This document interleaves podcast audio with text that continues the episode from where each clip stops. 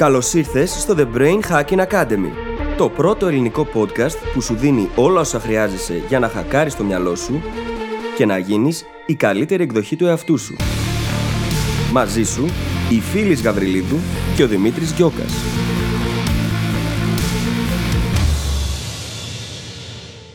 Γεια σου Brain Hacker και καλώς ήρθες σε άλλο ένα επεισόδιο του The Brain Hacking Academy.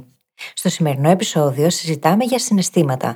Πιο συγκεκριμένα συζητάμε για το emotional agility, δηλαδή τη συναισθηματική ευκαινησία, ευελιξία, προσαρμοστικότητα ή όπως θα ήθελες να το μεταφράσεις.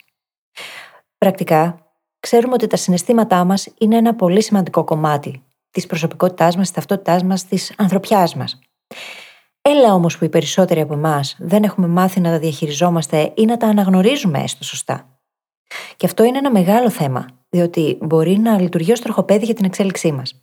Σε αυτό το επεισόδιο, λοιπόν, συζητάμε για το πώς μπορούμε να αρχίσουμε να τα αναγνωρίζουμε, να τα διαχειριζόμαστε και να διαχειριζόμαστε μετέπειτα και την ίδια τη ζωή, τις καταστάσεις που προκύπτουν. Οτιδήποτε συμβαίνει, δίχως να λειτουργούμε by default, δηλαδή με τις συμπεριφορές με τις οποίες έχουμε μάθει να αντιδρούμε μια ζωή. Βλέπεις, ο κύκλος σκέψης, συνέστημα, συμπεριφορά έχει ανάμεσα στο εκάστοτε ερέθισμα, το συνέστημα και την αντίδραση ένα κενό. Και σε αυτό το κενό καλούμαστε εμείς να βρούμε την ελευθερία μας. Σε αυτό το επεισόδιο, λοιπόν, θα μάθεις πώς να βρίσκεις αυτή την ελευθερία. Λοιπόν, δεν θα σε καθυστερήσω άλλο. Ξέρω ότι θα απολαύσεις το επεισόδιο όσο το απολαύσαμε και εμείς ηχογραφώντας το. Σου εύχομαι καλή ακρόαση και τα λέμε στην άλλη πλευρά. Καλησπέρα Δημήτρη. Καλησπέρα, φίλης, τι κάνεις; Είμαι καλύτερα από ό,τι ήμουν την προηγούμενη εβδομάδα. Πολύ χαίρομαι. Ψυχοσυναισθηματικά και αυτό έχει να κάνει με το ότι λειτουργώ ως εξής. Αν αρχίσω και αναλαμβάνω δράση, αλλάζουν όλα. Αλλάζει το perception μου απέναντι σε οποιαδήποτε κατάσταση και αρχίζω και νιώθω κι εγώ πολύ καλύτερα. Και δεν το λέω τώρα επειδή για μένα λειτουργεί αυτό, το λέω επειδή ξέρω ότι για όλους μας λειτουργεί. Και συνήθως εγκλωβιζόμαστε μέσα σε καταστάσεις συναισθηματικά επειδή δεν τολμάμε να κάνουμε κάποιο βήμα προς όποια κατεύθυνση για να κινηθούμε έξω από αυτές. Αυτό προέκυψε σαν θέμα και σε συζήτηση που είχαμε σε ένα από τα δύο masterminds που τρέχουμε αυτή τη στιγμή και είναι σημαντικό να το τονίζουμε. Μπορεί να φαίνεται ότι δεν θα βοηθήσει, αλλά η δράση, όσο μικρή και αν μας φανεί, θα μας βοηθήσει να βγούμε από οποιαδήποτε συναισθηματική κατάσταση που ίσως να έχει καταντήσει τέλμα. Εσύ πώς είσαι; Είμαι καλά. Είμαι σε ένα στάδιο βαθύτερης επεξεργασίας όπως ξέρεις, και βαθύτερης εσωτερικής ανασκόπησης. Αλλά είμαι καιρός σε αυτό το στάδιο. Οπότε είμαι σε αυτό το περίεργο σημείο στο οποίο νιώθεις ότι απλά ανακυκλώνεις τις ίδιες σκέψεις και τα ίδια συμπεράσματα, αλλά ακόμα ψάχνεις να βρεις αυτή τη νέα σκέψη, τη νέα πληροφορία που θα σε βοηθήσει να προχωρήσεις στο επόμενο επίπεδο. Ξέρεις, στο σημείο που έχει κορεστεί η ανάλυση και η σκέψη και η επεξεργασία. Και το παθαίνω συχνά αυτό, όντας υπεραναλυτικός. Φτάνω συχνά, σχετικά συχνά μάλλον σε αυτό το σημείο, και χρειάζεται λίγο να μάθω να προχωράω παρακάτω και να πήγαινε λίγο περισσότερο να ζήσω αντί να σκέφτομαι. Σίγουρα. Και το σημαντικό είναι ότι αν κρίνω από τη συζήτηση που είχαμε νωρίτερα και από τις συζητήσεις που έχουμε το τελευταίο διάστημα, τουλάχιστον ξέρεις τι δεν θέλεις. Ναι. τουλάχιστον. Οπότε αυτό βοηθάει πάρα πολύ. Ναι, όπως έχουμε πει πολλές φορές, ο καλύτερος τρόπος για να φτάσεις σε κάτι που θέλεις ή σε αυτό που θα ήθελες και θέλεις να κάνεις, ξεκινάς πάντα από αυτό που δεν θέλεις βρίσκεις κάποια πράγματα που ήδη γνωρίζεις, ήδη έχεις δοκιμάσει, ας πούμε, και αναγνωρίζεις ότι ίσως να μην είναι πλέον για σένα αυτή τη στιγμή για σένα και προχωράς παρακάτω. Και αυτός είναι ο καλύτερος τρόπος να περιορίσεις κάπως τις άπειρες επιλογές που έχουμε. Και αν είσαι brain hacker, που είσαι, εσύ που μας ακούς αυτή τη στιγμή, ξέρεις ότι οι επιλογές σου είναι πολύ περισσότερες. Και όσο χρήσιμο είναι αυτό και σου αλλάζει τη ζωή, αλλά τόσο μπορεί να γίνει λίγο χαοτικό μερικές φορές. Και το είπες τόσο casually, λες και είναι δεδομένο ότι όλοι το κάνουμε. Το να έχεις και το κουράγιο και το θάρρος να το αφήσεις πίσω για να πας στο επόμενο είναι πολύ μεγάλη υπόθεση. Και είναι κάτι το οποίο χρειάζεται να το δουλέψουμε όλοι μέσα μας. Πολλές φορές μπορεί να βρισκόμαστε μέσα σε καταστάσεις και να νιώσουμε έναν εγκλωβισμό και να νομίζουμε ότι δεν έχουμε επιλογή. Επιλογή όμως πάντα υπάρχει. Αρκεί να είμαστε κι εμείς διατεθειμένοι να αναλάβουμε το κόστος. Και πριν προχωρήσουμε στο επεισόδιο μας για σήμερα, αν θέλεις να μάθεις τι πάει να πει, έχουμε πάντα επιλογή καθώς και τις αλλαγές στο mindset σου που θα σε βοηθήσουν να σταματήσεις να νιώθεις χαμένος και να προχωρήσεις παρακάτω, τότε προτείνουμε να κατεβάσεις τον δωρεάν οδηγό μας The Mindset Hacking Handbook.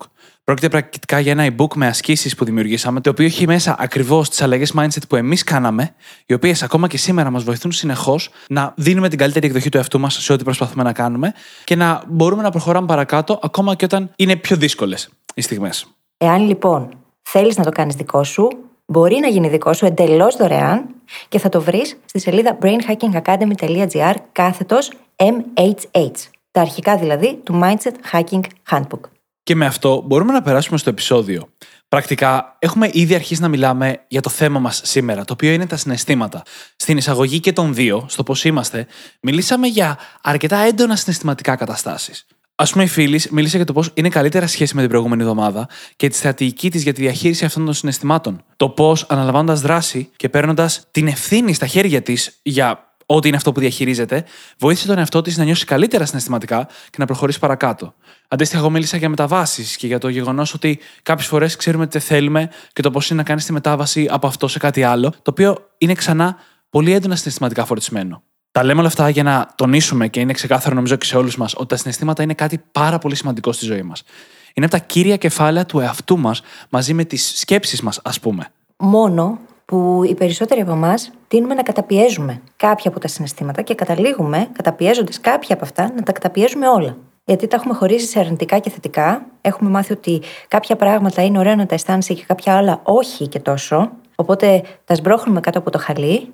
Έχουμε δει και τους δικούς μας ανθρώπους μεγαλώνοντας να κάνουν το ίδιο. Αυτό όμως καταλήγει τελικά να μας οδηγεί στο να καταπιέζουμε ένα πολύ σημαντικό κομμάτι του εαυτού μας. Και μέσα από αυτή την καταπίεση είναι αδύνατον να είμαστε και 100% αυτό που θέλουμε να είμαστε. Να κάνουμε show up ω οι άνθρωποι που θέλουμε ιδανικά να είμαστε. Για τους ανθρώπους γύρω μας, τους δικούς μας, τους κοντινούς μας, τους αγαπημένους μας, τους συνεργάτες μας. Άρα λοιπόν, τι μπορούμε να κάνουμε, πώς μπορούμε να χτίσουμε αυτή τη συναισθηματική ευκαινησία, το emotional agility, για να μπορέσουμε να τα διαχειριστούμε όλα αυτά; Και αυτός ο ορισμός που χρησιμοποίησες, emotional agility, έχει δύο κομμάτια. Το emotional, το ίδιο το συνέστημα δηλαδή, και το agility, την ευκαινησία. Από τη μία έχουμε το συνέστημα. Το να μπορούμε να αναγνωρίσουμε τα συναισθήματά μας. Να έχουμε κάποια σύνδεση μαζί τους. Και στο τελευταίο στάδιο να μπορούμε να τα νιώσουμε, όντως. Από την άλλη πλευρά έχουμε το agility, την ευκαινησία, που είναι το να μπορούμε να τα διαχειριστούμε με κάποια ταχύτητα και το θέμα εδώ δεν είναι ο χρόνος. Είναι το πόσο αντίκτυπο μας αφήνουν μέσα μας. Είναι το να μην χρειάζεται να περάσουμε τα πάνδυνα προκειμένου να μετακινηθούμε από μια συναισθηματική κατάσταση σε κάποια άλλη. Είναι το να ξέρουμε πώς να απαγκιστρωθούμε από κάποιες σκέψεις και κάποια συναισθήματα, πώς να αφήσουμε πίσω μας κάποια άλλα και πώς να τολμήσουμε να αγκαλιάσουμε κάποια καινούργια. σω καλύτερα για εμάς και για αυτό που θέλουμε να κάνουμε εκείνη τη στιγμή. Λίγο ή πολύ, αυτό σημαίνει πως χρειάζεται να γίνουμε προσαρμοστικοί και ευέλικτοι με τα συναισθήματά μας. Και αυτό δεν γίνεται να το κάνουμε αν τα καταπιέζουμε. Γιατί αν δεν γνωρίζεις πως κάτι υπάρχει, αν δεν μπορείς να το αναγνωρίσεις και να το αποδεχτείς, ούτε προσαρμοστικός μπορείς να είσαι, ούτε ευέλικτος, ούτε και ευκίνητος μέσα στην κατάσταση. Είσαι καταδικασμένος να παραμείνεις εκεί, στάσιμος. Και αυτό δεν σε πάει πουθενά τελικά. Και να πούμε εδώ ότι αυτό το επεισόδιο είναι αρκετά εμπνευσμένο από το βιβλίο Emotional Agility τη Susan David. Και θα κάνουμε κάτι που δεν το κάνουμε συχνά. Θέλω τώρα, που είναι νωρίς το επεισόδιο, να δώσω ένα πολύ δυνατό μήνυμα, που συνήθως το κάνουμε πιο μετά στα επεισόδια μας. Ένα μήνυμα από το ίδιο το βιβλίο, στο οποίο δίπλα κυριολεκτικά έχω σημειώσει αυτό είναι από τα πιο σημαντικά μαθήματα του βιβλίου. Στο οποίο λέει ότι η συναισθηματική ευκαινησία δεν έχει να κάνει με το να αγνοείς, να προσπαθείς να φτιάξεις, να πολεμάς ή να προσπαθείς να ελέγξεις τον φόβο ή οποιοδήποτε άλλο συνέστημα. Είναι το να αποδέχεσαι και να παρατηρείς τα συναισθήματα και τις σκέψεις σου, να τα βλέπεις με διάθεση αποδοχής και με περιέργεια και να επιλέγεις να τολμήσεις αυτό που είναι να κάνεις, αντί να μείνεις στάσιμος και στη ζώνη άνεσής σου που βρίσκεσαι μέχρι εκείνη τη στιγμή. Και αυτή η πρόταση, εκτός από το ότι είναι πολύ δυνατή, λέει και πάρα πολλά πράγματα για αυτά που θα συζητήσουμε και συζητάμε σήμερα. Ότι το νόημα δεν είναι να καταπολεμήσεις το συνέστημα, δεν είναι ένας εχθρός που πρέπει με κάποιο τρόπο να νικήσεις, να κατακτήσεις ή τουλάχιστον να ηρεμήσεις. Κάποιο αγριθυρίο που πρέπει να ηρεμήσεις, να το πω πιο σωστά. Είναι κάτι που πρέπει να μάθεις να ζεις με αυτό, να μαθαίνεις από αυτό, να το αποδέχεσαι και ανεξάρτητα με αυτό να προχωράσεις στο επόμενο βήμα για σένα.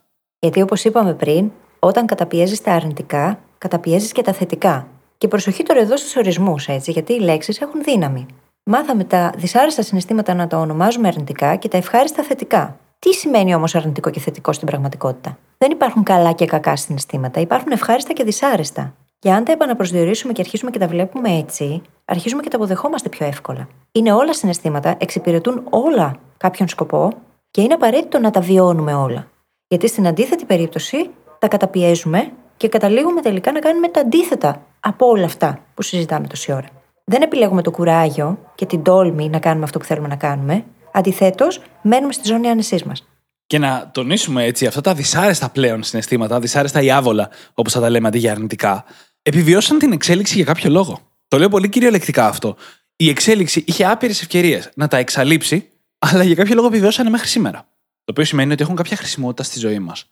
Μας βοηθούν να αντιληφθούμε τον κόσμο με κάποιο τρόπο, να αναγνωρίσουμε και τις δυσάρεστες πτυχές του, οι οποίες όμως είναι απαραίτητο για την επιβίωσή μας, κυριολεκτικά και μεταφορικά, και μας δίνουν και ένα δίπολο για να μπορούμε να βιώσουμε τη θετική πλευρά των πραγμάτων. Όταν μουδιάζει, μουδιάζει ολόκληρος. Δεν μπορείς να μουδιάσει μόνο ένα κομμάτι. Γι' αυτό αξίζει να μάθουμε να τα αποδεχόμαστε. Γιατί είναι πολύ καλύτερα να μπορέσουμε να μάθουμε από αυτά και να πάρουμε ό,τι έχουν να μας δώσουν, αντί να βιώνουμε μια συνεχή αντίσταση. Και η αντίσταση αυτή από μόνη της δημιουργεί επιπλέον δυσάρεστα συναισθήματα και άβολα. Και αυτό διαιωνίζει απλά τον φαύλο κύκλο. Και πάμε τώρα να δούμε τους δύο διαφορετικούς τύπους αντίδρασης που έχουμε οι περισσότεροι στα συναισθήματα. Είναι αρκετά ευρείες κατηγορίες, δηλαδή οι λεπτομέρειες θα διαφέρουν πολύ από άτομο σε άτομο, αλλά παρόλα αυτά αντιπροσωπεύουν πολύ καλά το πώς οι περισσότεροι άνθρωποι διαχειριζόμαστε τα συναισθήματα. Η πρώτη ομάδα λέγεται στα αγγλικά bottlers. Είναι αυτοί που κάνουν bottling. Α πούμε ότι είναι αυτοί που βάζουν το συνέστημα σε ένα μπουκάλι και το πετάνε στον ωκεανό. Εντάξει, οπότε καταλαβαίνουμε ήδη ότι είναι η κατηγορία των ανθρώπων που σπρώχνει στην άκρη το συνέστημα. Και είναι και πολύ ρομαντικές ψυχές. Επειδή δεν το μπουκάλι στον ωκεανό. ναι. Μου άρεσε η παρομοίωση, δεν μπορούσα να την κρατηθώ. Ούτε εγώ. το ζήτημα λοιπόν εδώ είναι ότι αυτή η κατηγορία ανθρώπων, όσοι ανήκουμε σε αυτή, γιατί εγώ είμαι εξορισμού σε αυτή την κατηγορία, καταπιέζουμε το συναισθημά μας, το βγάζουμε στην άκρη και ασχολούμαστε απλά με άλλα πράγματα. Μπορεί να προσπαθήσουμε να επικεντρωθούμε σε άλλα κομμάτια της ζωής μας που δεν είναι αυτό από το οποίο πηγάζουν δυσάρεστα συναισθήματα. Ή αγνοούμαστε για το συνέστημα, βρίσκοντας δικαιολογίες στο γιατί δεν θα έπρεπε να το νιώθουμε, ή στο γιατί τα πράγματα είναι καλύτερα από ό,τι φανταζόμαστε, ή ότι εντάξει, μπορεί να νιώθω άσχημα, αλλά υπάρχει λόγος που το κάνω. Και συνεχίζουμε σε μια πορεία καταπιέζοντας αυτό το συνέστημα. Να πω εδώ ότι αυτή η κατηγορία κυριαρχεί στους άντρες, αλλά αυτό δεν σημαίνει τίποτα. Οποιοδήποτε άνθρωπος μπορεί να βιώνει τα συναισθήματά του με οποιονδήποτε από τους δύο τρόπους που θα συζητήσουμε αυτή τη στιγμή, ή εννοείται με τον τρίτο, τον υγιή τρόπο, που είναι απλά να τα βιώνεις και να τα αντιμετωπίζεις ευθέως. Συνεχίζοντας λοιπόν για τους bottlers, το βασικό κομμάτι που πρέπει να πούμε είναι ότι δεν υπάρχει καμία επαφή με το συνέστημα. Και όταν δεν υπάρχει επαφή με το συνέστημα και τα συναισθήματα, δεν υπάρχει πραγματική εξέλιξη. Δεν υπάρχει πραγματική αλλαγή τα συναισθήματα είναι ένα μεγάλο κομμάτι του κόσμου μας. Και αν νομίζουμε ότι μπορούμε να εκλογικεύσουμε τον κόσμο μας, δεν θα το καταφέρουμε ποτέ. Γιατί δεν είναι όλο το κομμάτι της πραγματικότητας η λογική. Θα ήθελα να δω τον 20χρονο Δημήτρη να με ακούει τι λέω αυτή τη στιγμή. Να δω τι θα έχει να πει από περιέργεια. Δεν ξέρω αν θα είχε κάτι να πει. Μπορεί να έκλεινε το επεισόδιο και να πήγαινε να κάνει κάτι άλλο. Α πούμε να πετάξει μπουκάλια στον ωκεανό και να ακούγεται cinematic μουσική από πίσω. Δεν θα ξεκολλήσει ποτέ από αυτό έτσι. Όχι. Θα πάλι λίγο καιρό. ναι. Τι να κάνουμε; Τέτοιοι είμαστε. Σοβαρά μιλώντας τώρα, το βασικότερο πρόβλημα με τον bottling είναι ότι νιώθεις ότι έχεις τον έλεγχο, αλλά δεν τον έχεις. Στην πραγματικότητα τον έχει το συνέστημα και δεν έχεις ιδέα. Γιατί καταπιέζεις κάτι το οποίο είναι καταδικασμένο να σκάσει. Και σημαίνει αυτό που στα αγγλικά λέγεται emotional leakage ή στα ελληνικά θα το λέγαμε διαρροή συναισθημάτων. Όπου πρώτα απ' όλα κάποιες φορές στην καθημερινότητα μπορεί να συμπεριφέρεσαι με έναν τρόπο που δεν είναι εσύ, που δεν σε εκφράζει. Γιατί κάποιο συνέστημα υποσυνείδητα οδηγεί τη συμπεριφορά σου και δεν το καταλαβαίνεις. Και μετά κάποιος μπορεί να σου λέει ήσουν περίεργο σήμερα και να λες Όχι, μια χαρά ήμουνα, γιατί εσύ το πιστεύεις ότι ήσουν μια χαρά. Αλλά επειδή δεν έχεις την επαφή, δεν αναγνωρίζεις την επιρροή του συναισθήματος συμπεριφορά σου. Και εννοείται ότι κάποια στιγμή όλα αυτά τα καταπιεσμένα συναισθήματα σκάνε και αυτή η έκρηξη μπορεί να γίνει πολύ τρομακτική. Για σένα πρώτα απ' όλα.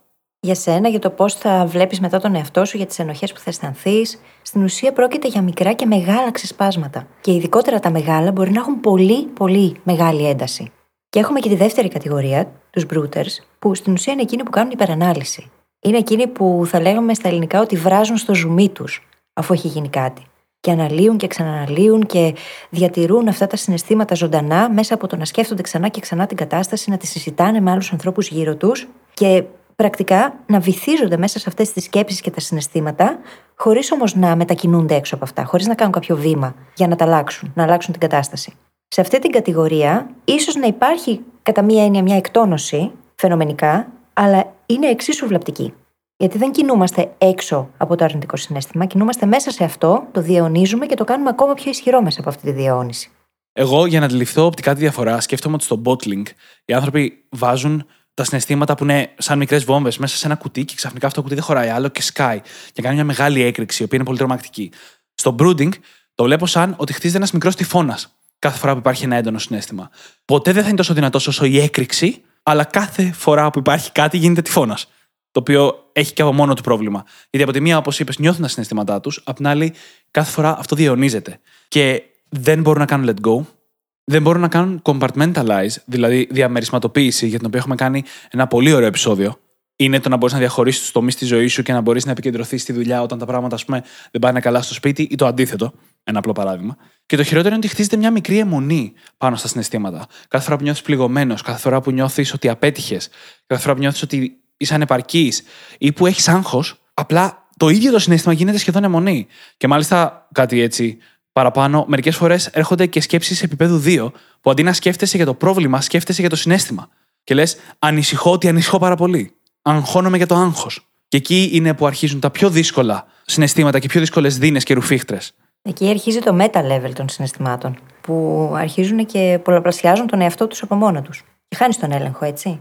Τελείως. Χάνεις τον έλεγχο και δεν μπορείς πλέον να αισθανθείς καν τι ακριβώς είναι αυτό που νιώθεις. Και συνήθως συμβαίνει και στις δύο περιπτώσεις να αισθανόμαστε άλλα πράγματα από αυτά που νομίζουμε. Γιατί κάτω από το θυμό πάντα κρύβονται πολύ περισσότερα συναισθήματα. Όμως είναι προτιμότερο να θυμώνουμε παρά να παραδεχτούμε το ότι μπορεί να νιώθουμε θλίψη, στεναχώρια, απογοήτευση ή οτιδήποτε άλλο. Ο θυμός είναι πιο αρσενικό συνέστημα, μας προστατεύει κιόλας. Τα άλλα συναισθήματα τι λένε για την ταυτότητά μας. Ειδικά στην περίπτωση που μιλάμε για άντρες οι οποίοι κάνουν αυτό το πράγμα. Yeah. Γιατί δυστυχώς έτσι μας μεγαλώνει η κοινωνία, έτσι μαθαίνουμε ότι δεν μπορείς να εκφράσει τα συναισθήματά σου ανοιχτά. Σωστά. Ειδικά όταν είσαι άντρας. Σου μαθαίνει βασικά ποια είναι τα αποδεκτά συναισθήματα και μη αποδεκτά, αντίστοιχα. Και στα δύο φύλλα. Πλάς στους άντρες η γκάμα είναι, θεωρώ, μικρότερη. Η, η γκάμα σου μαθαίνει η κοινωνία είναι μικρότερη. Ενώ στην πραγματικότητα θα έπρεπε ο καθένας να μπορεί να νιώθει ό,τι θέλει και δικαίωμά μας, έτσι. Ανεξαρτήτως οποιοδήποτε χαρακτηριστικού. Σαφώς. Θέλω να πω τώρα για μια ενδιαφέρουσα έρευνα γύρω από το bottling και το brooding. Πριν την πω όμως, να πω ότι το συζητάμε γιατί θέλουμε να δούμε πόσο αυτοκαταστροφικό και κριτικό είναι το καθένα. Η κάθε αντιμετώπιση, δηλαδή. Κάναν λοιπόν μια έρευνα στην οποία βάλανε τους συμμετέχοντες να γράψουν ένα κείμενο, μια έκθεση. Και μετά τους είπαν ότι κάποιος άλλος συμμετέχοντας θα κρίνει την έκθεσή τους και θα τους πει τι πιστεύει. Στην πραγματικότητα, ο κριτής ήταν για όλους ο ερευνητής, ο οποίος έγραψε ότι η έκθεσή σου ήταν χάλια, ήταν η χειρότερη που έχω δει ποτέ μου. Όπως καταλαβαίνετε λοιπόν, ο κόσμος τσαντίστηκε. Και μετά, στο δεύτερο στάδιο του πειράματος, τους χώρισε σε τρία group. Το πρώτο group τους έβαλε μπροστά σε ένα σάκο του box, να βαράνε το σάκο του box και να σκέφτονται αυτόν που τους έβαλε αυτή την κριτική και την κριτική την ίδια. Τους έβαλε μέχρι και μια φωτογραφία από πάνω για να έχουν κάποιον έτσι να νιώθουν ότι βαράνε με το σάκο του box. Αυτοί λοιπόν προσωμιάζανε το brooding. Στη δεύτερη κατηγορία τους έβαλε και αυτός στο σάκο του box, αλλά τους είπε να σκέφτονται κάτι τελείως άσχετο, υπό το πρίσμα του να ξεχάσουν την έκθεση και την κριτική που πήραν. Και στο τρίτο group, απλά τους είχε και καθόντουσαν εκεί ενώ και καλά έφτιαχνε τον υπολογιστή του, για την ίδια διάρκεια που οι άλλοι βαράγανε το σάκο. Πήγε λοιπόν στα τρία αυτά group μετά και τους έδωσε μία κόρνα. Αυτές που έχουν στα γήπεδα, που σε ξεκουφαινουν mm-hmm. και τους έβαλε να την βαρέσουν αυτήν την κόρνα στους διπλανούς τους, το οποίο είναι ένα δείγμα επιθετικότητας. Αυτοί λοιπόν απλά καθόντουσαν, δεν είχαν καμία επιθετικότητα, πολύ λίγοι. Αυτοί που κάνανε bottling είχαν περισσότερη επιθετικότητα αρκετά, αλλά τη μέγιστη επιθετικότητα την είχαν οι brooders. Και αυτό γιατί το bottling είναι μια πολύ αυτοκαταστροφική κατάσταση, στην οποία σε τρώει από μέσα και όταν σκάσει, ο πρώτος που υποφέρει είσαι εσύ, αλλά το brooding είναι λιγότερο αυτοκαταστροφικό, αλλά περνάει και στους γύρω περισσότερο. Βγαίνει και προς τον έξω κόσμο περισσότερο. Είναι πολύ ενδιαφέρουσα αυτή η έρευνα. Και είμαι σίγουρη ότι όσοι μας ακούν αυτή τη στιγμή έχουν κατηγοριοποιήσει τον εαυτό τους με κάποιο τρόπο. Έχουν ε, δει σε ποια κατηγορία ανήκουν. Και αυτό είναι και ένα πρώτο βήμα, έτσι. Όταν γνωρίζεις ότι κάνεις bottling ή brooding αντίστοιχα, μπορείς να αρχίσεις να παρατηρήσει και τη συμπεριφορά σου πιο εύκολα. Όταν γνωρίζεις σε ποια κατηγορία ανήκεις, ειδικά αν ανήκεις στην κατηγορία των ανθρώπων που κάνουν bottling, μπορείς να αρχίσεις να πηγαίνεις λίγο πιο βαθιά. Να αρχίσεις να διερωτάσαι τι αισθάνομαι τώρα; Και θα συζητήσουμε σε αυτό το επεισόδιο και ποια είναι τα βήματα που μπορείς να αρχίσεις να κάνεις για να αρχίσεις να αναγνωρίζεις αυτά τα συναισθήματα. Διότι δεν θα αλλάξει αυτό από τη μια στιγμή στην άλλη. Όπως λέγαμε και στην αρχή του επεισοδίου, θα πρέπει να αναλάβεις δράση. Και αυτή η δράση θα χρειαστεί να έχεις συνέπεια σε βάθος χρόνου. Δεν μπορούμε ξαφνικά από εκεί που είμαστε μπρούτερς μια ζωή να αλλάξουμε όλους τους προγραμματισμούς και να γίνουμε κάτι άλλο. Χρειάζεται πολύ αυτοπαρατήρηση και συμπόνια απέναντι στον ίδιο μας τον εαυτό, αποδοχή, για να μπορέσουμε να περάσουμε έπειτα και στο επόμενο στάδιο του να κάνουμε βήματα προς μια άλλη κατεύθυνση για να εξελιχθούμε Και λέγοντας αυτό, θέλω να τονίσω κάτι το οποίο το ξέρουμε από τον Βίκτορ Φράγκλ. Τον άνθρωπο που επιβίωσε στρατοπέδων συγκέντρωσης και παρόλα αυτά κατάφερε μέσα από όλη αυτή τη διαδικασία να βρει σκοπό και όχι μόνο να επιβιώσει, αλλά να βοηθήσει και πάρα πολλούς ανθρώπους στην πορεία. Ανάμεσα στο συνέστημα και τη δράση υπάρχει πάντα ένα κενό. Όσο και αν λέμε στον εαυτό μας ότι με το που νιώθω αυτό κατευθείαν αντιδράω και δεν μπορώ να ελέγξω τον εαυτό μου και δεν ξέρω και εγώ τι άλλο μπορεί να λέμε. Ανάμεσα στο συνέστημα και τη δράση υπάρχει ένα κενό. Και στο κενό αυτό κρύβεται η δύναμή μας. Χρειάζεται λοιπόν να βρούμε τον τρόπο να εστιάσουμε σε αυτό το κενό. να κάνουμε μια παύση ανάμεσα σε αυτό που αισθανόμαστε και σε αυτό που κάνουμε. Γιατί όσο δεν το κάνουμε, θα συνεχίζουμε να ζούμε στον αυτόματο πιλότο και να αντιδρούμε με τον ίδιο τρόπο που αντιδρούσαμε μια ζωή. Και θα το τονίσω λίγο παραπάνω. Σε αυτό το κενό κρύβεται η δύναμή μας να διαλέξουμε τη δράση που θα ακολουθήσει και σε αυτή την επιλογή κρύβεται η ελευθερία μας και η εξέλιξή μας. Και όπως είπε η φίλης, οι δικαιολογίες δεν χρειάζονται ούτε υπάρχουν, γιατί ακόμα και αν έχεις θέματα διαχείρισης τιμού, ας πούμε, κάτι πολύ πραγματικό, στα μαθήματα διαχείρισης τιμού σου μαθαίνουν πώς να χρησιμοποιήσει αυτό το κενό. Το κενό υπάρχει αδιαμφισβήτητα. Αν δεν έχουμε μάθει να το χειριζόμαστε και να το αναγνωρίζουμε, τότε πρέπει να κάνουμε αυτή την εκπαίδευση. Αλλά το κενό είναι εκεί. Και αυτό αφαιρεί λίγο δύναμη από τα συναισθήματα. Ξεκινήσαμε το επεισόδιο λέγοντας ότι τα συναισθήματα είναι κάτι πάρα πολύ σημαντικό. Και είναι. Είναι από τα κομμάτια της ταυτότητάς μας. Αλλά όπως όλα τα κομμάτια της ταυτότητάς μας, κανένα από αυτά δεν μας ορίζει μόνο του. Είμαστε όλα αυτά και κανένα από αυτά ταυτόχρονα. Γιατί είμαστε το σύνολο σκέψεων, συναισθημάτων, της σωματικής μας υπόστασης, των εμπειριών μας, των θέλων μας, των ονείρων μας και πολλά ακόμα που δεν μου ήρθαν τώρα. Άρα λοιπόν, θέλουμε να διαχωρίσουμε τον εαυτό μας από τα συναισθήματά μας. Θέλουμε να αναγνωρίσουμε ότι είμαστε εμείς και το συνέστημα είναι κάτι ξεχωριστό από εμάς. Το να δώσουμε όνομα στο συνέστημα, το να μπορέσουμε να αναγνωρίσουμε ότι το άγχος είναι κάτι που νιώθουμε και ότι η ταυτότητά μας δεν είναι είμαστε αγχωμένοι. Και πόσοι από εμάς δεν λέμε πράγματα όπως είμαι μόνιμα αγχωμένος ή θυμώνω πάρα πολύ εύκολα, είμαι πάρα πολύ οξύθυμος. Τα κάνουμε κομμάτια της ταυτότητά μας στα συναισθήματα. Και πρέπει να αποκτήσουμε μια απόσταση για να μπορούμε να κάνουμε ένα βήμα πίσω, που είναι και απαραίτητο βήμα, όπως θα δούμε σε λίγο, προκειμένου να μπορέσουμε να τα δούμε για αυτό που είναι, να τα διαχειριστούμε και να απαγκιστρωθούμε από αυτά όταν χρειάζεται. Και όπως λέμε ότι είναι άλλο άνθρωπος, άλλο η συμπεριφορά του, είναι άλλο άνθρωπος και άλλο τα συναισθήματά του. Και ο κύκλος της ζώνης ελέγχου μας είναι σκέψη, συνέστημα, συμπεριφορά. Δεν είμαστε όμως τίποτα από αυτά τα τρία. Είμαστε το άτομο που αποφασίζει πώς θα διαχειριστεί αυτά τα τρία. Και σε εκείνο το κενό, ανάμεσα στο ερέθισμα, στο συνέστημα και τη δράση, βρίσκεται αυτή η δύναμη του να αποφασίσουμε τι σημαίνει πλέον αυτό το συνέστημα για μένα. Τι ερμηνεία αποφασίζω σήμερα να του δώσω. Νιώθω έτσι. Εγώ όμως, ποια θέλω να είμαι μέσα σε αυτό. Και με αυτόν τον τρόπο να αρχίσουμε να αλλάζουμε σιγά σιγά τη συμπεριφορά. Όσο όμως αυτό προσδιοριζόμαστε με βάση τα συναισθήματα, αυτό δεν μπορεί να γίνει. Γιατί αν είσαι εκείνος που θυμώνει, θα συνεχίσεις να θυμώνεις. Αν όμως γίνεις εκείνος που αισθάνεται θυμό, όμως βλέπει πίσω από το θυμό και μαθαίνει να τον διαχειρίζεται, πιθανότατα η συμπεριφορά η ίδια θα αλλάξει. Και θα γίνεις εκείνος που αποφασίζει πώς θα διαχειριστεί αυτό το θυμό. Και θα τονίσω εδώ κάτι που εγώ το βρίσκω αρκετά λειτουργικό, σαν σκέψη, από την πρώτη φορά που το διάβασα κιόλας. Οι περισσότεροι από τους κρυφούς μας δαίμονες. Αυτό ισχύει για τα πάντα, αλλά ας μιλήσουμε μόνο στα πλαίσια των συναισθημάτων αυτή τη στιγμή. Οι περισσότεροι από τους κρυφούς μας δαίμονες είναι απλά το αποτέλεσμα, η απόρρια απόλυτα φυσιολογικών και κοινών, δηλαδή που τι έχουμε όλοι, ανασφαλιών, αυτοαμφισβήτησης, φόβο αποτυχίας. Όλα αυτά τα πράγματα είναι universal. Τα νιώθουμε όλοι μας. Και επηρεάζουν τα συναισθήματά μας. Και είναι φυσιολογικό. Δεν μπορείς να άρχισε να ακούσει αυτό το επεισόδιο ή οποιοδήποτε σημείο και να λες: Α, γιατί εγώ να θυμώνω τόσο πολύ και άλλοι να με θυμώνουν. Είναι μια σύγκριση που κάνεις στο μυαλό σου, αλλά έρχεται από τελείως φυσιολογικά σημεία. Και γι' αυτό κάνουμε και επεισόδια για αυτά τα πράγματα, όπως ας πούμε για το φόβο της αποτυχίας πολύ πολύ πρόσφατα. Νομίζω το προηγούμενο επεισόδιο, βασικά. Mm-hmm. Ακριβώς. Μιλάμε για αυτά γιατί είναι η αφετηρία πολλών συναισθημάτων που μας δυσκολεύουν. Μπορεί να εμφανίζονται με λίγο διαφορετικό τρόπο στην επιφάνεια, αλλά η πηγή είναι ακριβώς η ίδια για όλους. Και συνήθως είναι ο φόβος. Είναι από τα βασικότερα συναισθήματα που βιώνουμε. Φόβος, ενοχή, ντροπή. Όταν αναδύονται βέβαια, όταν φτάνουν στην επιφάνεια, έχουν μεταμορφωθεί σε κάτι άλλο. Το οποίο ίσως να είναι πολύ πιο αποδεκτό για την ταυτότητά μας, όπως λέγαμε πριν για το θυμό. Ο οποίος θυμός είναι συνέστημα παραπέτασμα. Mm-hmm. Είναι το default αρνητικό συνέστημα. Όταν δεν ξέρουμε τι να νιώσουμε ή όταν δεν ξέρουμε τι είναι αυτό που νιώθουμε, βιώνουμε θυμό. Χρειάζεται λοιπόν πολύ αυτοσυμπόνια και αποδοχή αρχικά. Και αυτό που ακούγεται κλεισέ γιατί το λένε όλοι, αλλά είναι μια πραγματικότητα και χρειάζεται να δούμε το πώς θα το κάνουμε. Νομίζω εκεί κολλάμε όλοι. Το ακούμε και το ξανακούμε, αλλά δεν ξέρουμε πώς. Να φερόμαστε στον εαυτό μας όπως έναν καλό φίλο.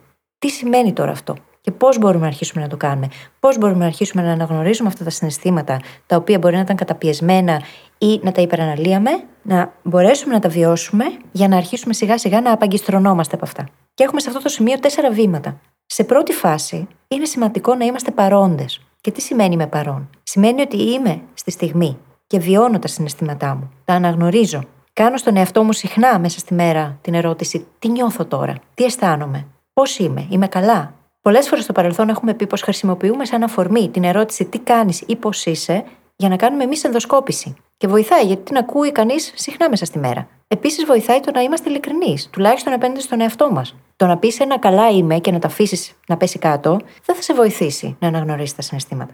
Είναι λοιπόν πολύ σημαντικό το να είμαστε παρόντες με τον ίδιο μας τον εαυτό πρώτα απ' όλα. Όπως θα ήμασταν παρόντες αν έρχονταν ένας πολύ κοντινός μας άνθρωπος και αγαπημένος και μοιραζόταν μαζί μας κάποιο πολύ βαθύ του συναισθηματικό πρόβλημα. Θα θέλαμε να τον ακούσουμε, να κατανοήσουμε την κατάστασή του για να μπορέσουμε να βοηθήσουμε.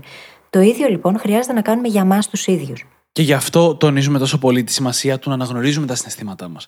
Ακόμα και τη σημασία του να έχουμε λεξιλόγιο για αυτά. Γιατί αν δεν ξέρεις τι είναι αυτό που πας να αναγνωρίσεις, δεν θα μπορέσει να το αναγνωρίσεις. Αν σου πω πήγαινε στο αεροδρόμιο και αναγνώρισε τον Χάρη, τυχαίο όνομα, ή ακόμα χειρότερα, αν σου πω πήγαινε εκεί και αναγνώρισε την παρέα μου. What? Τι ακριβώς.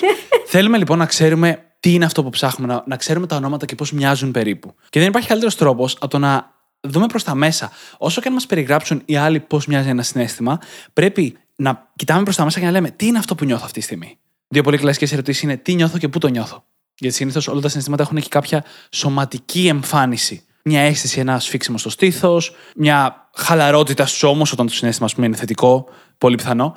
Και μπορούμε έτσι σιγά σιγά να χτίσουμε κάποια σύνδεση. Να λέμε Α, όταν νιώθω έτσι και το νιώθω εκεί, είναι αυτό το συνέστημα. Στην αρχή θα είναι δύσκολο και με τον καιρό θα γίνει πιο εύκολο. Πρέπει να χτίσουμε αυτό το λεξιλόγιο ίσως προκαταβολικά και αυτή την εμπειρία προκαταβολικά, ώστε να μπορούμε εκείνη τη στιγμή που είμαστε present, που είμαστε εκεί, να αναγνωρίσουμε τι είναι αυτό που συμβαίνει. Και αφού το κάνουμε αυτό, να περάσουμε στην επόμενη φάση. Και η επόμενη φάση είναι το να κάνουμε ένα βήμα πίσω, να δούμε τη συνολική εικόνα, να δημιουργήσουμε απόσταση όσο μπορούμε ανάμεσα σε εμάς και στην κατάσταση την ίδια, για να μπορέσουμε να δούμε την κατάσταση καθαρά. Γιατί πολλές φορές τα συναισθήματα που βιώνουμε μέσα σε μια οποιαδήποτε κατάσταση, τα βιώνουμε επειδή δίνουμε μια συγκεκριμένη ερμηνεία στη συγκεκριμένη κατάσταση. Όχι για την ίδια την κατάσταση. Μπορεί, ας πούμε, το ότι ακυρώθηκε ένα project στη δουλειά μου να το πάρω εγώ σαν απόρριψη προσωπική, ενώ στην πραγματικότητα το πρόβλημα να ήταν το budget που δεν μπορούσε πια να διατεθεί. Αν όμως δεν κάνω αυτό το βήμα πίσω για να δω την κατάσταση, μπορεί να αρχίσω να ψάχνω για καινούργια δουλειά. Είναι όμως αυτή η καλύτερη δυνατή αντίδραση, ή προκύπτει μέσα από το φόβο ότι οι άλλοι δεν με αναγνωρίζουν, ότι οι άλλοι με απορρίπτουν; Και σε όλο αυτό κολλάει πολύ και εκπαίδευση για το κενό που λέγαμε πριν λίγο. Να μάθεις να αναγνωρίζεις το κενό και να το εκμεταλλεύεσαι για να κάνεις ένα βήμα πίσω. Αλλά και γενικά πολλά πράγματα που έχουμε καλύψει στο podcast ανά επεισόδια, προκειμένου να μπορείς να διαχειριστείς την ψυχραιμία σου, να μπορείς να φέρεις κριτική σκέψη στο παιχνίδι, ακόμα και πιο διανοητικά πράγματα όπως τα νοητικά μοντέλα. Εφόσον έχεις φτάσει σε ένα σημείο που έχεις αναγνωρίσει το συνέστημα, έχεις φέρει το συνέστημα στο λογικό κόσμο, στην κατανόηση δηλαδή τη λογική, τότε μπορείς να το επεξεργαστείς αυτό. Και μπορείς να το επεξεργαστείς με όλους τους τρόπους ανάλογα την κατάσταση. Μπορείς να επεξεργαστείς καλύτερα την κατάσταση και να αλλάξεις την ερμηνεία σου για αυτήν. Μπορείς να επεξεργαστείς καλύτερα το συνέστημα. Μπορείς να επεξεργαστείς εννοείται την αντίδραση. Έχεις όλη σου την ελευθερία σε αυτό ακριβώς το σημείο. Και είναι δεξιότητα, έτσι, είναι ζήτημα εξάσκησης. Σε κάποιες περιπτώσεις θα τα καταφέρνεις, σε άλλες όχι. Όσο όμως περισσότερο εστιάζεις στο να βρίσκεις αυτό το κενό, αυτή την ανάσα ανάμεσα στο συνέστημα που βίωσες μετά το ερέθισμα και την αντίδρασή σου, τόσο πιο εύκολο θα σου γίνεται. Τόσο πιο καλά θα μπορείς να το διαχειριστείς. Είναι θέμα εξάσκησης λοιπόν. Δείτε τα όλα σαν δεξιότητες, παιδιά. Αυτό είναι στην πραγματικότητα. Ακόμα και το να ζητάς βοήθεια, και το λέω με αφορμή μια απάντηση που έδωσα πρόσφατα σε ένα μήνυμα στο Instagram από κάποια brain hacker, ακόμα και το να ζητάς βοήθεια είναι δεξιότητα. Αν το δούμε έτσι, θα μπορέσουμε να θέσουμε έναν στόχο, να το μετατρέψουμε σε μικρά βηματάκια και να αρχίσουμε να κάνουμε αυτά τα βηματάκια. Και έχοντας πει αυτό, θα περάσουμε στο τρίτο βήμα, το οποίο είναι το να αναλάβεις δράση με βάση τις αξίες σου και τους μακροπρόθεσμους στόχους σου. Και αυτό προποθέτει ότι γνωρίζεις ποιες είναι αυτές οι αξίες και ποιοι είναι αυτοί οι στόχοι. Αυτό είναι αυτογνωσία. Αν δεν γνωρίζω ποιες είναι οι αξίες μου, το πιθανότερο είναι ότι θα αφήνω εκείνες των άλλων να με καθορίζουν. Αν για παράδειγμα για μένα είναι μια πολύ σημαντική αξία το να είμαι τίμια, ακέραιη και ειλικρινής απέναντι στους άλλους, και οι συνάδελφοί μου αποφασίσουν να αρχίσουν να κακολογούν κάποιον άλλον συνάδελφο, τότε η στάση μου θα είναι πολύ ξεκάθαρη. Δεν θα συμμετέχω σε αυτό. Εάν όμως δεν είναι ξεκάθαρη αυτή η θέση, αν η αξία δεν είναι πολύ ξεκάθαρη μέσα μου, πολύ πιθανό να μπω σε αυτή τη διαδικασία και αυτό να μου ρίξει τη διάθεση, να με κάνει λιγότερο παραγωγική, να με κάνει λιγότερο συνεργατική. Αλλά ήταν αυτά όλα αποφάσεις που τις πήρα επειδή εγώ είμαι έτσι; Είμαι ο άνθρωπος που δεν θέλει να συνεργάζεται; Όχι. Ήταν πράγματα τα οποία ορίστηκαν με βάση τη συμπεριφορά άλλων ανθρώπων. Άρα λοιπόν είναι σημαντικό το να έχουμε αποφασίσει ποιοι θέλουμε να είμαστε μέσα στην εκάστοτε κατάσταση και αφού ακολουθήσουμε αυτό τον κύκλο της αναγνώρισης του συναισθήματος και του να κάνουμε ένα βήμα πίσω, να μπορούμε να περάσουμε στην κατάλληλη δράση που εμείς θα αποφασίσουμε πολύ συνειδητά. Και το τελευταίο βήμα είναι να το αφήσουμε αυτό πίσω μας, μετά που έχει ολοκληρωθεί αυτός ο κύκλος. Είναι να μην το κουβαλάμε μαζί σε εισαγωγικά για πάντα ή για πολύ καιρό. Είναι ότι από τη στιγμή που ήμουν εκεί, το είδα, το αναγνώρισα, το κατανόησα και επέλεξα πώς θα αντιδράσω σε αυτό, προχωράω τη ζωή μου παρακάτω. Το οποίο είναι τεράστιο κεφάλαιο και για τον εσωτερικό συναισθηματικό μας κόσμο, αλλά και για τι σχέσει μας με άλλους ανθρώπους. Κάποιες φορές στις σχέσεις θα προκύψουν conflicts, συγκρούσεις. Και αυτές οι συγκρούσεις θα φέρουν, αν κάνουμε καλή διαχείριση, κάποιες συζητήσεις, τις οποίες θα έχουν ξεκινήσει ως εξής. Θα είμαστε εκεί, θα αναγνωρίσουμε το δικό μας συνέστημα, θα κάνουμε ένα βήμα πίσω, θα αποφασίσουμε ότι η συζήτηση είναι ο καλύτερος τρόπος να διαχειριστούμε αυτό το ζήτημα και θα γίνει μια κουβέντα. Όταν γίνει αυτή η κουβέντα, μπορούμε μετά να το αφήσουμε αυτό πίσω μας. Εφόσον αυτά που συζητήσαμε γίνουν μέρος της συνέχειας αυτής της σχέσης και δεν γυρνάμε ξανά στα ίδια και στα ίδια, μπορούμε να προχωρήσουμε παρακάτω. Και αυτό είναι ίσως μια πολύ πρακτική μορφή της συγχώρεσης. Ναι, είναι συγχώρεση και απέναντι στον ίδιο στον εαυτό, απέναντι στην κατάσταση, απέναντι στον άλλον άνθρωπο και είναι και δείκτη ορίμανσης, έτσι. Έτσι οριμάζουμε, με το να μάθουμε να διαχειριζόμαστε τα συναισθήματα, να τα αποδεχόμαστε, να τα συγχωρούμε και να τα αφήνουμε πίσω. Δεν είναι ότι θα ξεχάσεις τα πάντα και θα τα διαγράψεις όλα, αν κάποιος έχει πληγώσει. Αλλά το να κουβαλάς μαζί σου την κατάσταση για χρόνια ολόκληρα δεν είναι υγιές. Χρειάζεται να τα αφήσεις πίσω. Και αυτό σημαίνει πραγματικά συγχωρώ. Κάνω χώρο για να υπάρξει και αυτό. Και πάμε να χτίσουμε τώρα λίγο λεξιλόγιο. Συναισθηματικό λεξιλόγιο. Αρχικά είναι τα βασικά συναισθήματα. Υπάρχουν διάφορες θεωρίες για το ποια είναι αυτά. Έχουμε πάρει μία που μας κάλυψε εμάς. Όλες έχουν βάση και λόγο που επιλέγουν τα συγκεκριμένα συναισθήματα. Τα συναισθήματα λοιπόν τα βασικά είναι χαρά, θυμός, λύπη, φόβος, έκπληξη, αηδία και περιφρόνηση. Δεν έχουμε τέλεια μετάφραση στα ελληνικά για τη λέξη contempt, αλλά είναι όταν συνήθως έχεις ένα αρνητικό συνέστημα προς κάποιον άλλον. Όχι μόνο αυτό που κατανοούμε εμείς ως περιφρόνηση, αλλά μπορεί να είναι και μια τσαντίλα προς τον άλλον. Ένα... Είναι αυτό το είδος τα συναισθήματα. Στα ελληνικά νομίζω είναι μια ομπρέλα συναισθημάτων αντί για ένα συγκεκριμένο. Παρατηρούμε λοιπόν ότι πέντε από αυτά είναι δυσάρεστα συναισθήματα. Ένα είναι θετικό και η έκπληξη μπορεί να πάει προς οποιαδήποτε κατεύθυνση. Απλά το επισημαίνω για, νωρίτερα για το επιχείρημα ότι η εξέλιξη για κάποιο λόγο τα άφησε εκεί. Mm-hmm. Βλέπουμε μια πλειοψηφία. Αλλά αυτά είναι μόνο τα βασικά συναισθήματα. Πολλά από αυτά πολλές φορές μπορούμε να τα αναγνωρίσουμε, λιγότερο ή περισσότερο. Μπορούμε να πούμε ένα νιώθω θυμωμένος ή αυτή τη στιγμή νιώθω μια λύπη, μια θλίψη ή νιώθω λίγο χαρούμενος. Έχουμε συνήθως μια επαφή με αυτά ή τουλάχιστον με κάποια από αυτά. Ενώ στην πραγματικότητα υπάρχουν πολλά άλλα συναισθήματα, τα οποία είναι αρκετά βαθύτερα. Και αντίθετα με τα βασικά συναισθήματα, απαιτούν γνωστική επεξεργασία για να μπορέσουμε να τα κατανοήσουμε και να τα νιώσουμε. Δεν φταίμε εμείς που δεν μπορούμε να τα καταλάβουμε. Να το πω ξεκάθαρα. Δεν μας έμαθε κανείς ποτέ Ποτέ δεν κάναμε ένα μάθημα συναισθηματικής νοημοσύνης που να αποκτήσουμε το λεξιλόγιο και να μάθουμε αυτά τα βασικά για να μπορούμε να το αναγνωρίσουμε, το συνέστημα. Ούτε μας το έμαθε ποτέ κανείς στο σπίτι, γιατί δεν είχε κανείς ποτέ αυτή την εκπαίδευση. Άρα λοιπόν, αυτά τα πιο περίπλοκα, βαθύτερα συναισθήματα που θέλουν γνωστική επεξεργασία ήταν πάντα λίγο δύσκολα προσβάσιμα σε εμάς.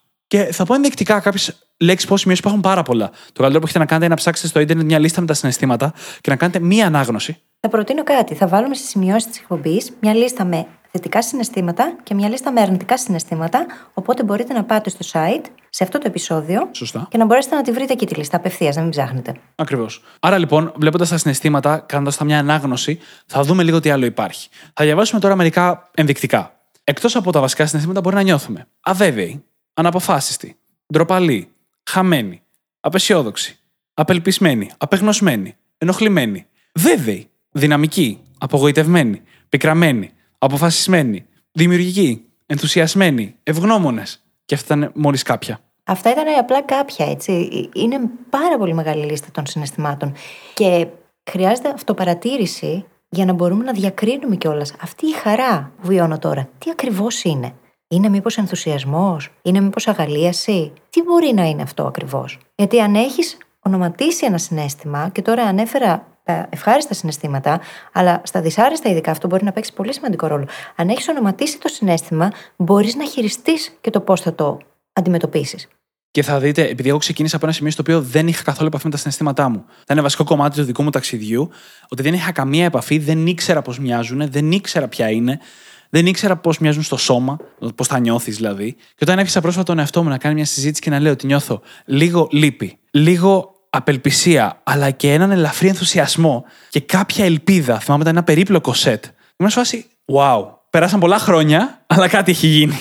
Εντάξει, εκείνο το μπουκάλι που λέγαμε πριν το βρήκες και το άνοιξες μόνος σου. Δεν θα το ξεπεράσει ποτέ, παιδιά. Όχι. σε φαντάστηκα σε μια πάρα πολύ κινηματογραφική σκηνή. Μην μου το χαλάς. Εντάξει. Σε αφήνω με την κινηματογραφική σκηνή. Και υπάρχει ένα συνέστημα που δεν αγγίξαμε. Είναι περίπλοκο συνέστημα, δεν είναι βασικό. και θα του δώσουμε όλο δικό του επεισόδιο που είναι η αγάπη. Τεράστιο κεφάλαιο, μια τεράστια κατηγορία. Ένα πολύ δυνατό συνέστημα. Και αυτό νομίζω ότι είναι επεισόδιο που όλοι θέλετε να ακούσετε. Έχω την εντύπωση. Και πλησιάζοντας σιγά σιγά προς το τέλος αυτού του επεισοδίου, το τελευταίο πράγμα στο οποίο θέλω να αναφερθούμε είναι εκείνη η ισορροπία. Η ισορροπία ανάμεσα στο να τολμάς να κάνεις αυτό που τελικά θέλεις και στο να μένεις μέσα στη ζώνη άνεσής σου. Γιατί εννοείται πως δεν χρειάζεται να κάνεις τεράστιες αλλαγές. Χρειάζεται όμως να κάνεις βήματα τα οποία να σε πάνε από εδώ που είσαι σήμερα στο σημείο που θες να πας, στο σημείο που θες να βρεθείς. Δεν θα μπορέσει αυτό να γίνει από τη μια μέρα στην άλλη. Είναι κάτι το οποίο θα γίνει μακροπρόθεσμα και χρειάζεται αυτή τη μακροπρόθεσμη στρατηγική. Τρεις ερωτήσεις που μπορούν να μας βοηθήσουν σε αυτό, αφού έχουμε ξεκαθαρίσει το ποιοι είμαστε, ποιες είναι οι αξίες μας και έχουμε αρχίσει να παρατηρούμε τον εαυτό μας και τα συναισθήματά μας, είναι η εξής. Θα με βοηθήσει αυτό να γίνω ο άνθρωπος που θέλω να είμαι; Δεύτερη ερώτηση. Μου αρέσει αυτό που κάνω; Και η τρίτη. Μπορεί αυτό να οδηγήσει σε πραγματική επιτυχία, ευτυχία, χαρά, ό,τι τέλος πάντων ο καθένας θέλει να βάλει σε αυτή τη θέση. Αν η απάντηση σε έστω και μία από αυτές τις τρεις ερωτήσεις είναι όχι, τότε μάλλον χρειάζεται να επαναπροσδιορίσουμε τα πράγματα και κάποια από αυτά ενδεχομένως να τα αφήσουμε πίσω. Να βρούμε το θάρρος, να βγούμε από τη ζώνη άνεσης και να κάνουμε το βήμα. Μπορεί να ακούγεται πολύ τρομακτικό, αλλά αξίζει όλα τα δισεκατομμύρια του κόσμου. Και στην αρχή αυτού του επεισοδίου ξεκινήσαμε λίγο αντισυμβατικά, δίνοντας την περίληψη της συναισθηματικής ευκαινησίας ή ευελιξίας, ανάλογα πώς θα μεταφράσουμε το agility, και μιλώντας για το πώς είναι το να μην προσπαθούμε να φτιάξουμε συναισθήματα, το πώς είναι το να τα παρατηρούμε, να τα αποδεχόμαστε και να τολμάμε παρόλα αυτά. Θα κάνουμε και κάτι αντίστοιχο και τώρα για τέλος. Μια άλλη σύνοψη, όπου η συναισθηματική ευκαινησία μπορεί να μας δώσει τη δυνατότητα να καλλιεργήσουμε την ανθεκτικότητα, την επιμονή, το grit, μιας και μας επιτρέπει να απαγκιστρωθούμε από δύσκολα συναισθήματα και σκέψεις, να διαχειριστούμε όταν τα πράγματα δεν πάνε καλά, τις δυσκολίες, τα ψωγυρίσματα, μια πιθανή αποτυχία και να εντοπίσουμε τις αξίες που θα μας επιτρέψουν να κυνηγήσουμε στόχους μακροπρόθεσμους που αξίζουν για εμάς. Αλλά άλλο τόσο όσο αυτά, συναισθηματική ευκαινησία είναι και το να τολμάμε να αφήσουμε πίσω αυτό το στόχο όταν πλέον δεν μας εκφράζει. Και αυτό ακούγεται συγκεκριμένο, αλλά στην πραγματικότητα το να αφήσεις πίσω σου πράγματα, το να κάνεις let go, είναι ένα τεράστιο κεφάλαιο συναισθηματικής νοημοσύνης και συναισθηματικής ευκαινησίας που αξίζει να καλλιεργήσουμε όπως επιφύλει, αξίζει όλα τα δισεκατομμύρια του κόσμου. Και με αυτό νομίζω ότι μπορούμε να κλείσουμε το επεισόδιο. Τι λες; Συμφωνώ απόλυτα. Όπως πάντα, θα βρείτε τις σημειώσεις του επεισοδίου μας στο site μας, στο brainhackingacademy.gr, όπου μπορείτε να βρείτε και το journal μας, είτε πηγαίνοντας κατευθείαν στο κατάστημά μας, είτε πηγαίνοντας στο brainhackingacademy.gr, κάθετος journal. J-O-U-R-N-A-L. Και φυσικά θα σας ζητήσουμε να κάνετε και μια πράξη αγάπης. Κάντε subscribe στο Spotify ή σε όποια άλλη εφαρμογή μας έχετε βρει και μας ακούτε. Αφήστε μας εκεί μια φανταστική πεντάστερη κριτική και μοιραστείτε και αυτό το επεισόδιο με τρεις φίλους που τώρα σας ήρθαν στο μυαλό και πιστεύετε ότι θα τους κάνει καλό. Θα βοηθήσετε και εμάς και εκείνους. Σας ευχαριστούμε πάρα πολύ που ήσασταν μαζί μας και σήμερα και σας ευχόμαστε καλή συνέχεια. Καλή συνέχεια.